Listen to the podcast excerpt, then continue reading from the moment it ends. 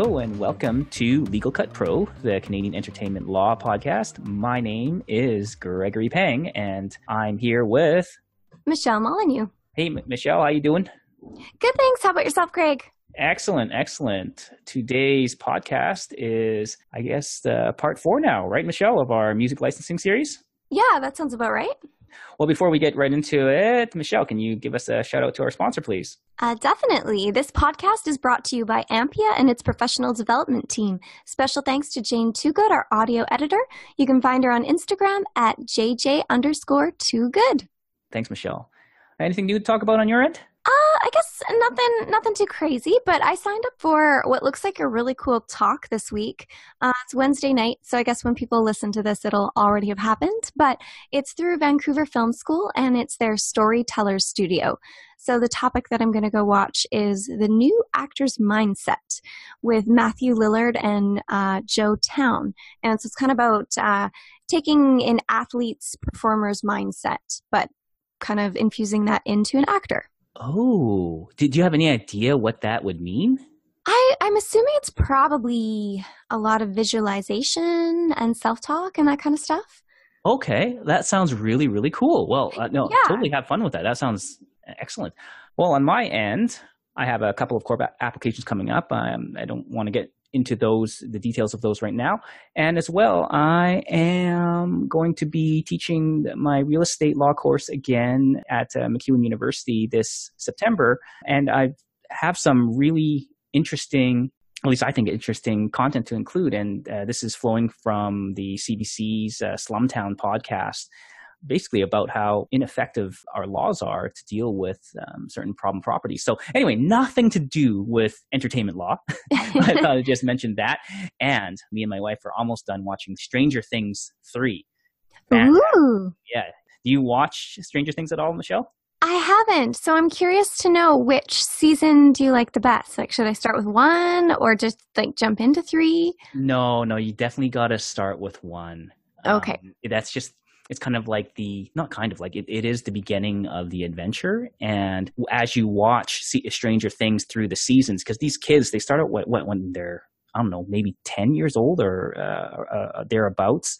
And you watch them through season two, season three, how they're growing up, and they adapt the story as they grow up from these little kids to now essentially teen. Well, not essentially, they are teenagers and so it's uh, it's a great show. Definitely recommend it. That's awesome. Okay, so I'll check it out and I'll start with season one. so today we're going to talk briefly about cue sheets, and then we have a little bit of an interesting case. It's a federal court case out of Ontario that deals with uh, music rights as they're used in music video. So cue sheets. Let's start with our cue sheets. Yeah. Yeah, we've been talking about different music rights in the past few episodes, mainly about sync rights and master use rights in relation to using a piece of music in your film production. So there is uh, lots of other types of music rights, but one in particular are performing rights. And performing rights are basically the right to perform a work in public. An example of public performance that everyone might be familiar with is hearing a song on the radio. So, in general, when a song is played on the radio, the composer and the publisher will be financially compensated for the performing rights. And that's what people commonly know as royalties. And similarly, when a television show and movie airs or is shown in a, a public uh, movie theater, the music that is part of the production is a public performance in that kind of context, and the composer and publisher are owed royalties for that performance. But don't panic. The royalties of these public performance rights don't come directly or are not paid directly from the producer. Rather, performance rights societies will collect those fees from TV broadcasters, movie theaters, etc. And then those performance rights societies will distribute those royalties to the rights holders of those performing rights. So, an example of a performing rights society in Canada is SOCAN, otherwise known as the Society of Composers, Authors, and Music Publishers of Canada. Some other performing rights societies include PRS in the UK and ASCAP in the US. Basically, then SOCAN is a collective society responsible for administering performing rights. It receives programming information on an ongoing basis, which tells us what audiovisual productions are being shown on TV and in movie theaters?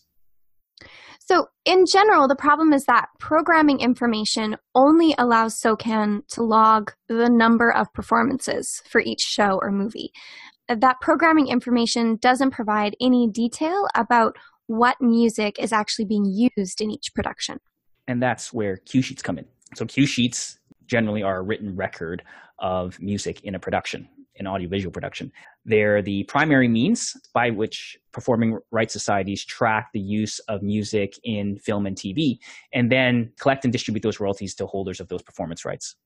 Exactly. So accuracy is super important with cue sheets. If your cue sheets aren't filled out correctly and if they aren't submitted to SOCAN, the composers and publishers who hold the rights to the music in your production, they will probably be kind of cranky because they're not going to be getting paid what they're owed. What the heck is uh, or goes on a cue sheet then, Michelle? Oh, okay, so we're going to post a link in the show notes for everybody. SOCAN has a cue sheet template and quite a bit of information about cue sheets as well. So hopefully that will be helpful for our listeners. So the information that usually goes on a cue sheet includes things such as your production title, release date, country of origin would be Canada, and then for each song, you're going to need to know details about the composer, publisher, song title, and whether the music is theme, feature, or background. And just in case you're not familiar with it, the difference between theme music, feature music, or background music is so, theme music is when the music is used in the opening or closing sections of some kind of a production. Uh, so, that's going to be commonly, yeah, your opening music or uh, what plays during the credit scroll. Background music is when the music is used to create ambience for the viewer and with background music, the characters are not aware of the music playing, which kind of makes me think of in real life, I kind of wish we had dramatic music playing in moments. It'd be kind of fun. Especially if something scary is about to happen. You're like, I hear the scary music. What's going to happen? Exactly. Yeah. um, and then feature music is when the characters are aware that music is playing. So that would be, say, for example, the characters are in a bar and there's maybe a band playing, or they're dancing and listening to music. So, in our example from part one of our music licensing, uh, when the uh, the perpetrators in Brooklyn Nine Nine were singing the lines to "I Want It That Way" by the Backstreet Boys, that would be essentially feature music? Yes, definitely. Okay, perfect. So, any tips then for creating a cue sheet or filling out a cue sheet? Uh, yeah, yeah, I've got a couple tips. Uh, one handy tip is keep track of information as you're selecting music for your project. So you're going to need to know song title, composer, publisher, the split between the composer and publisher, uh, you may also want to know if your composer or publisher have a SOCAN number, or I guess rather that would just be whether your composer has a SOCAN number. And you want to keep track of this information as you go along because it can be a pain to go back and piece together this information and track it all down afterwards.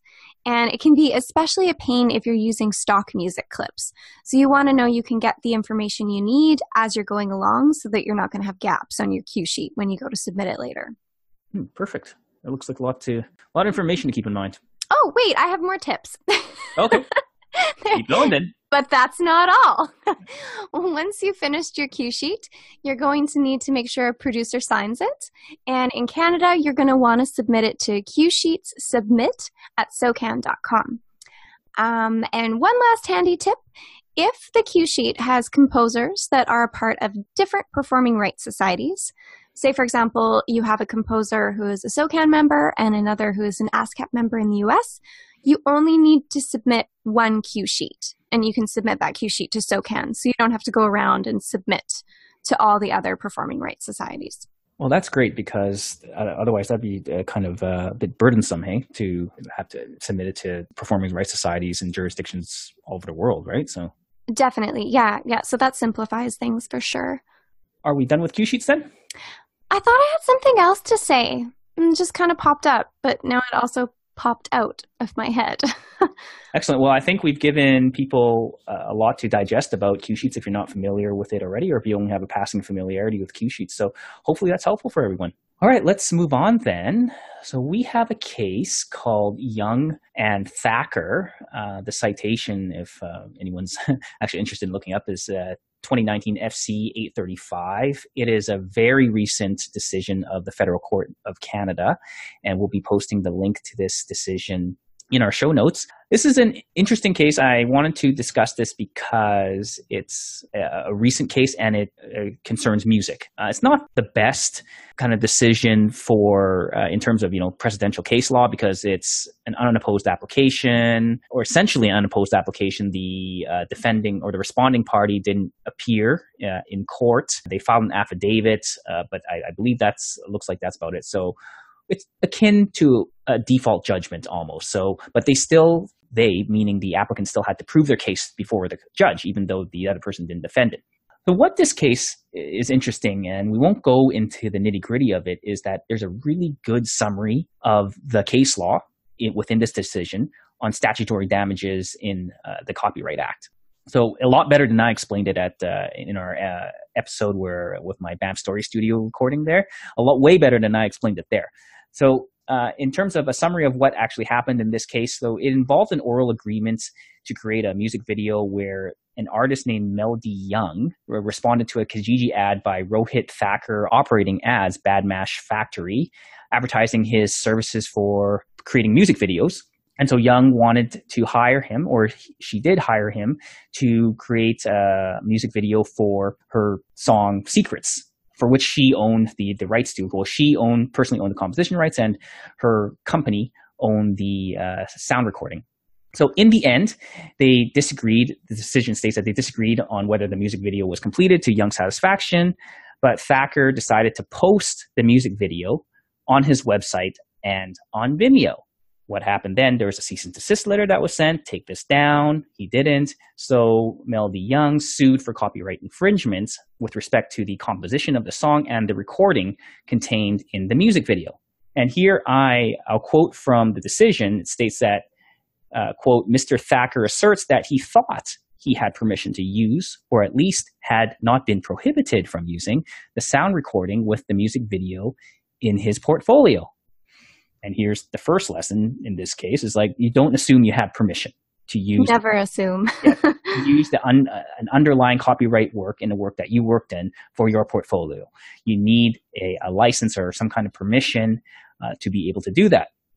So young sued again and asked for 1.64 million dollars in statutory damages and other damages for significant financial losses. Actually, I'm not sure if that was uh, both together, but in any case, $1.64 million in damages. But they brought no evidence as to actual financial losses.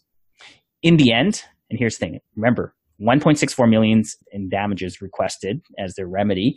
They got their injunction, essentially saying you, you can't do this anymore. He took it down already anyway and they got a, an award, a damages award, statutory damage of two thousand dollars and costs of twenty five hundred dollars. So they went in asking for one point six four million, walked out inclusive of costs forty five hundred dollars. Slight difference. Just a slight difference.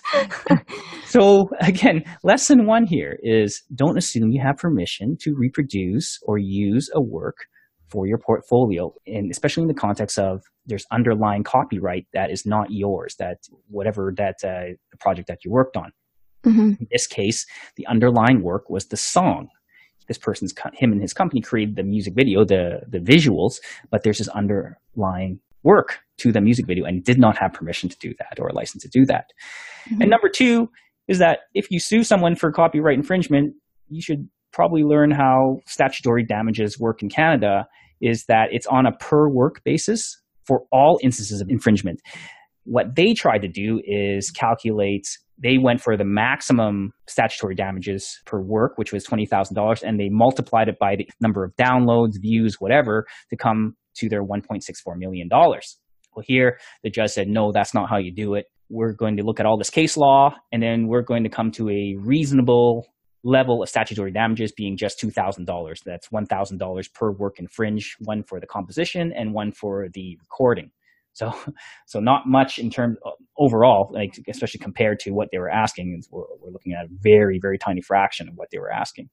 Mm-hmm. And lastly, if you're going to plead actual damages, then you have to bring actual evidence of those damages. We don't we don't have the the benefit of accessing anything uh, other about this decision other than uh, the, the, the written decision itself. But for some reason or or the other, they did not bring evidence of actual damages. So the judge essentially saying, no, you don't get any actual damages. You're just getting statutory damages. That's one thousand dollars per, and plus twenty five hundred dollars in costs. So for a case or uh, a court action that I don't know what it would have costed this Melody Young, maybe ten thousand, twenty thousand dollars to bring this application and have their lawyer appear in court. They walked away with forty five hundred dollars. So I guess that's lesson four is that damn litigation is expensive. Yeah, unfortunately. Yeah, even in a setting like this where it's unopposed. Uh, the person uh, does not send, maybe didn't even use a lawyer, uh, the the respondent, and never he didn't even bother showing up in court. You're never guaranteed what you're asked for. You still have to prove your case. Mm-hmm. Yeah. One thing that I found kind of interesting about the case is uh, Miss Young was seeking to get her raw footage as well as part of the judgment. And I don't know, maybe she was thinking, I guess if she could get the raw footage, someone else could edit it for her so that they wouldn't be at a loss for that as well. And uh, so I just found it really interesting because the judge, although he did grant her the the two thousand for the copyright infringement, said that she didn't have a right to the raw footage. Yeah, I think the judge was correct. Uh, did not the judge did not elaborate too much on it, but uh, if you go back to, I think copyright first principles is that this uh, Thakur person created the visuals, the raw footage, and the default position is that the first author, the, the creator, is the first author and the copyright owner. And um, I think it was actually, uh, I'm going to take a step back and say that there was nothing that was pled, at least it seems like from the decision that was pled, that gave any merit to their the applicant's entitlement to the raw footage. Everything that they pled and all the evidence that they led was with respect to the infringed works, not mm-hmm. with respect to the raw footage. So that's my guess at why the, the judge was like just just dismissed that. Like, look, no, you're not entitled. You haven't pled anything, uh, led anything that says that you're entitled to this footage. Uh, I'm not going to uh, allow a remedy for which you didn't uh, raise any um, any argument about your entitlement to um, mm-hmm. Uh, this property. Mm-hmm. Perhaps that might be another take home message is um, when because um, a lot of the producers listening, they might be involved in music videos as well, is to really lay out when you're entering a project with, say, an artist, if you're doing a music video, really lay out who does own that footage at the end of the day and and that kind of thing. And if people are unhappy with edits, what are the options? Absolutely. And yeah, and do you have a right to include your work as part of a por- portfolio or a demo at the end of the day? Absolutely. And I, have had clients in the video production services before, and they've we've had it both ways. And in some instances, depending how much the client pays, maybe if it's not so much, maybe we own the raw footage and we're the only thing that you're entitled to and that you're owning is the, the finished product. Mm-hmm. And when it's done, we'll assign to you that uh, all rights in that finished product and then it's your, yours, right? Mm-hmm. But uh, if the prices or the fees are much higher, then our agreement is that, well, okay, we're going to assign to you everything. You own all the raw footage. And uh, we take a license back as the video production company to the finished product as part of our portfolio, just to show as part of our portfolio. So I've seen that kind of, arra- those kind of arrangements before in contracts. But very good point. Absolutely. Okay, so let's, uh, anything else about this case? Ah, uh, no, I don't think I have any other stuff yourself. Nope. I think that's good. Uh, again, we will post the citation and the link to the case in the show notes if anyone is uh, interested to read. And there, again, is a really good summary of the case law within the decision of statutory damages and entitlement to statutory damages and how the v- various factors go into a judge's decision on how what the level of those statutory damages are. And again, actually, before we uh, sign off on this uh, case here or move uh, move on from this case, statutory damages are damages that are prescribed by legislation here, the Copyright Act, where you don't have to prove the damages, but you still have to need evidence as to your entitlement to the level of those statutory damages. Because for commercial infringement, it's up to $20,000 per work for all instances of infringement. So you have to still make an argument. You can't just say 20,000 and leave no evidence. Uh, mm-hmm. Or leave very little evidence as to entitlement. So it's uh, it depends on a whole variety of factors. But I think that's it. So should we move on to feedback? Sure. Yeah. Our first uh, piece of feedback is from Dean Bush, and this is from a while ago, and it's with respect to our very first substantive episode when we talked about the copyright lawsuit against the supermodel Gigi Hadid. A real quick summary is that Gigi Hadid had posted a picture on her Instagram account, a picture that was taken by essentially a paparazzi of her uh, in in public somewhere, right? I think that's how it went. Mm-hmm. Yes. Yeah, and so Gigi Hadid got sued for posting a picture of herself. Is what happened in the end. I haven't kept up with the uh, the happenings of the case. I don't think it's uh, proceed, uh, actually moved on any further. At least um, I haven't seen any. Uh, I, I haven't I haven't researched it. But the question from Dean Bush is that how does fair use fall into all this? You know, in terms of well, is there a fair use defense by Gigi Hadid for posting this picture of herself on her Instagram account? Well, in terms of fair use, I can uh, I think we can speak to fair dealing in Canada, which is uh, under Section 29 of our Copyright Act, uh, is our equivalent of fair use. What you have to do is you raise it as in this kind of scenario as a defense. You know, like generally the test for fair dealing is you have to look at the purpose of the dealing, the character of the dealing, the amount of the dealing, the alternatives to the dealing, the nature of the work, and the effect of the dealing itself. You can't just say, oh, this is fair dealing or fair use, full stop. Fall, it has to fall under one of the enumerated grounds of fair dealing, you know, research, private study, parody, satire, criticism, comment, uh, or the one newer provision is non-commercial generated or user-generated content. And in the end, looking at this without going into a deep dive of the test for fair dealing, I just don't know if Gigi Hadid has any kind of fair use or fair dealing defense. You know, like she was posted this, she can, she monetizes her Instagram account, right? And and it was it's like something like uh, she can get a lot of money uh, from uh, from monetizing her Instagram account. I, remember we talked about some pretty pretty big dollars, right? Yeah, yeah. She's um yeah advertising a product, definitely. Yeah. Right. Yeah. So I, am not sure if any uh, fair dealing or fair use applies, but uh, it, would be interesting if she has filed a defense and if this is raised that this is fair use for some kind of reason. Um, yeah. Uh, but in the end, you have to establish that that you have merit to that defense of fair dealing. It's not just oh, it's it's just a picture, so it's fair use. No, no, no, no. You have to meet the test to be able to rely on fair dealing as a defense to copyright infringement. There's an update, Greg. There is. About the Hadid case, yeah. All right, what is it? She says she can post paparazzi photos because she smiled in them. she wants to rewrite copyright law. Oh, okay. Uh, uh, hey, um, you know, if you have that kind of money, uh, maybe you have, uh, you know, all sorts of lawyers and influence with lobbyists and legis, you know, legislative peoples and to to rewrite copyright law. Uh, and and that's something you know what, and that's actually a live issue. I know we've t- touched on policy before, but maybe there's an argument here saying that this is this is BS. You know, why can't she post a picture of herself? You know, we've already went into the merits of that in, in uh, our, our episode, but yeah, okay. Well, good luck to her. I I, uh, I, I um, look forward to seeing how that goes.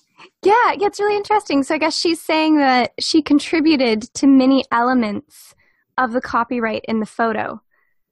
Um, oh. Um, so she contributed to the photo in the form of her smile and her outfit. Interesting. So she's contributing some kind of authorship to it, some kind of joint authorship. Then it seems like, right? Hmm. That's oh. interesting. okay. Sorry, totally off tangent. I was like, what? No, no, that's excellent. Oh no, I'm glad you found that because I, am wondering if that's part of her defense. Uh, again, I, I haven't looked at the defense, but if she even filed one, or is just, just these are just public comments? Are these uh, uh public comments, or is this uh? This seems like it's some kind of um, it says her memorandum of support. Oh, okay, so it, it, it is a Yeah, it seems like these, yeah, are some of her, I guess it would be her legal pleadings at this time. Okay. Huh. Response. Well, one day we will have an update on this, maybe when it uh, progresses a little bit further. Yeah, yeah, keep an eye on it.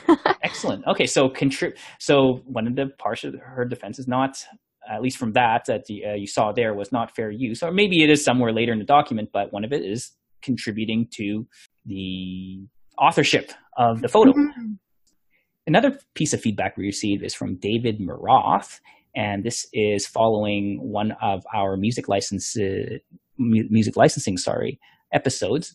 And the first question is regarding who is responsible for obtaining the required music licenses?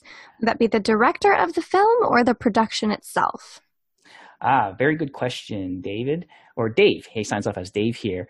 Uh, so, Dave, who is responsible is whoever the production company, I guess, delegates the responsibility to. I know that sounds circular, but if it's a very small production, it may be the producer, her or himself, who would be making the phone calls or sending the emails and requesting the sync and master use licenses.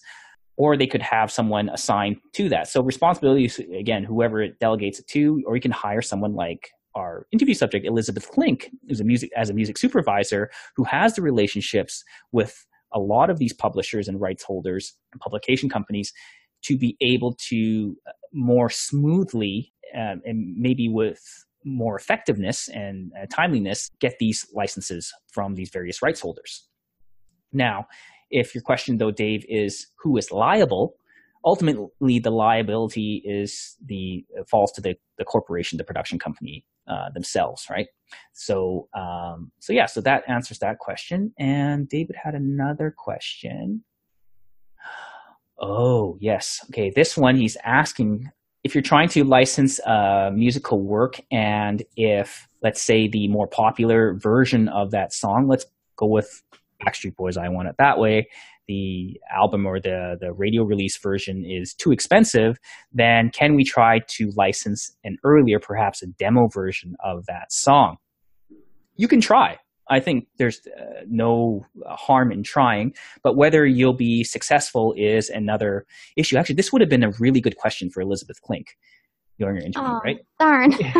Because I, I don't I don't deal with these directly, you know, in terms of asking for for the licenses, but uh, this is these are all freely negotiable. So uh, from that from that standpoint, it's if they're willing to license it to you, maybe the rights holders like, nah, we don't want you to use that one. That's not a very polished version. That's an earlier version. We don't want to license that to you. You're going to license the radio release, or you're going to license this uh, remastered release uh, 10 years later or something like that. That's the version we want you to use, and we will not license the other one. So you can, in the end, you can try, but whether you are successful in be able to um, license that earlier version for a, a lower rate that uh, because of the, uh, the, the more popular version is too expensive? That's another question. And um, yeah. So that's all i have to say about that. Awesome. I think is that all our feedback for right now? So keep it coming people. We yeah, really yeah, we like to hear it. And um, if you are sending us feedback, feel free to uh, include your Instagram handle as well, so we can follow you back on Instagram. Yes, please. So where can people find us then, Michelle? Okay, so uh, you can reach us through email, either greg at legalcutpro.com or michelle at legalcutpro.com. And Greg, you're on Twitter? Yep, at Cyclaw, C Y C L E W, the original cycling lawyer. And I am on Instagram at Michelle Molyneux. And you can find our podcast on iTunes, Apple Podcasts, Google Play, Google Podcasts, Spotify, Stitcher, and uh, I think a, a few other uh, platforms as well. I think we're probably done with music licensing for now. Are we, Greg? I think for now, yeah, yeah. yeah. We may have more to do with it later, but uh, this is the last in our mini series, four part mini series of music licensing. So, thank you very much, everyone, for listening to our music licensing series and for listening to this podcast. If you like our podcast, please leave us a review on iTunes. Leave us that five star review. We'd be uh, very happy to see it if you don't like our podcast, um, maybe don't leave us a review. yeah. Only yeah. reviews, please. if it's uh no do what you want uh but uh yeah we really would appreciate uh, more reviews on itunes it uh, would help uh, people find us and uh raise our I, I guess relevance on whatever algorithm it's used uh, on on itunes because that's one of the most popular platforms for podcasts out there so anyway so again please leave us a review on itunes Awesome. Well, thanks for listening. thank you see you next time or talk to you next time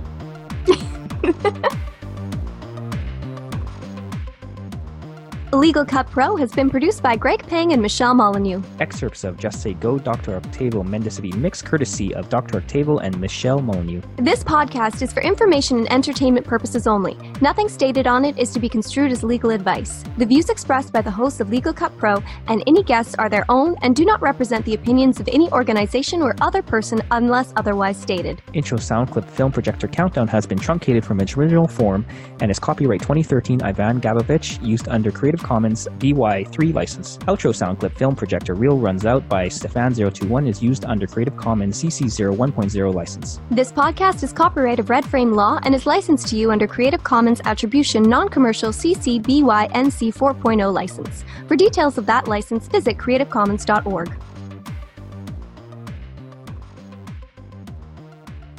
Otherwise known as the Society of Composers, Authors, and Music. music Oh man, what a day! I Eh. know, I know. It's hard to it's, hit the ground running like this on a Monday morning, right, right after, right after an intense conference call. All right, Holy crap. Okay.